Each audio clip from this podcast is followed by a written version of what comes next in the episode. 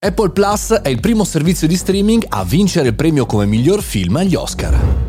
Buongiorno e bentornati al caffettino, sono Mario Moroni e anche oggi qui davanti alla macchinetta del caffè virtuale. In pochi minuti parliamo e ragioniamo e commentiamo una notizia interessante per noi professionisti, imprenditori e anche studenti.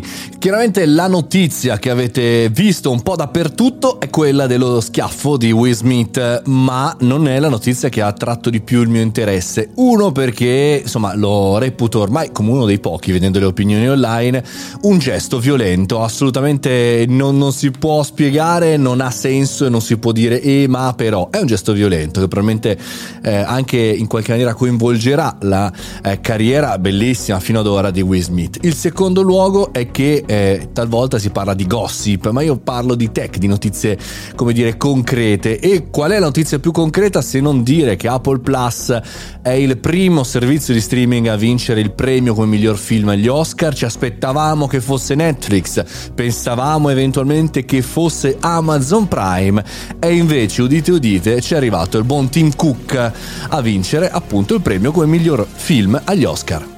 Questo film che chiaramente in italiano ha una traduzione del titolo, sempre belle queste traduzioni italiane, I segni del cuore. Vabbè, insomma, narra, lasciamo stare chi traduce i film, eh, narra questa bellissima storia di un remake francese in cui eh, una ragazza all'interno di una famiglia completamente di non udenti vive la sua vita partendo dalla musica, dal canto, eccetera, eccetera. Poi ve lo andate a vedere, tra l'altro oggi dovrebbe eh, riuscire anche su eh, Sky Cinema 1, credo, insomma, andatevelo a vedere.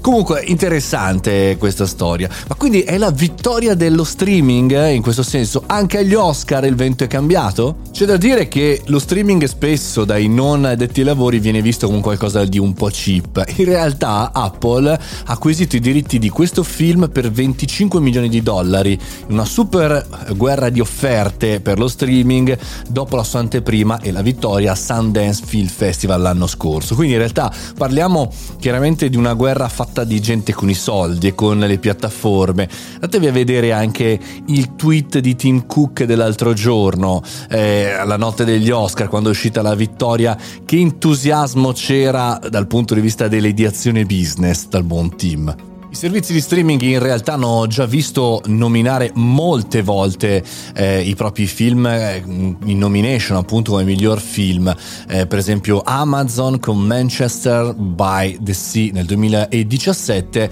e Netflix eh, una valanga, Roma, eh, The Irishman, eh, insomma tanti tanti tanti tanti film, anche lo stesso Don't Look Up di solito parliamo per quanto riguarda la percezione del futuro. L'errore che magari in passato facevamo, quello di vedere queste piattaforme piattaforme solo come piattaforme di streaming e non come produzioni è un errore che oggi non dobbiamo più commettere. Sono aziende che comprano, investono, producono, promuovono e hanno anche delle lobby importanti, anche e soprattutto nei premi. Questo è un caffettino da Oscar, il nostro podcast quotidiano. Io sono Mario Moroni e ti ringrazio per aver ascoltato fino a qui. Se ti è piaciuta questa puntata, metti 5 stelle eh, su questa puntata, sul podcast all'interno di Spotify, oppure fai una recensione su Apple Podcast.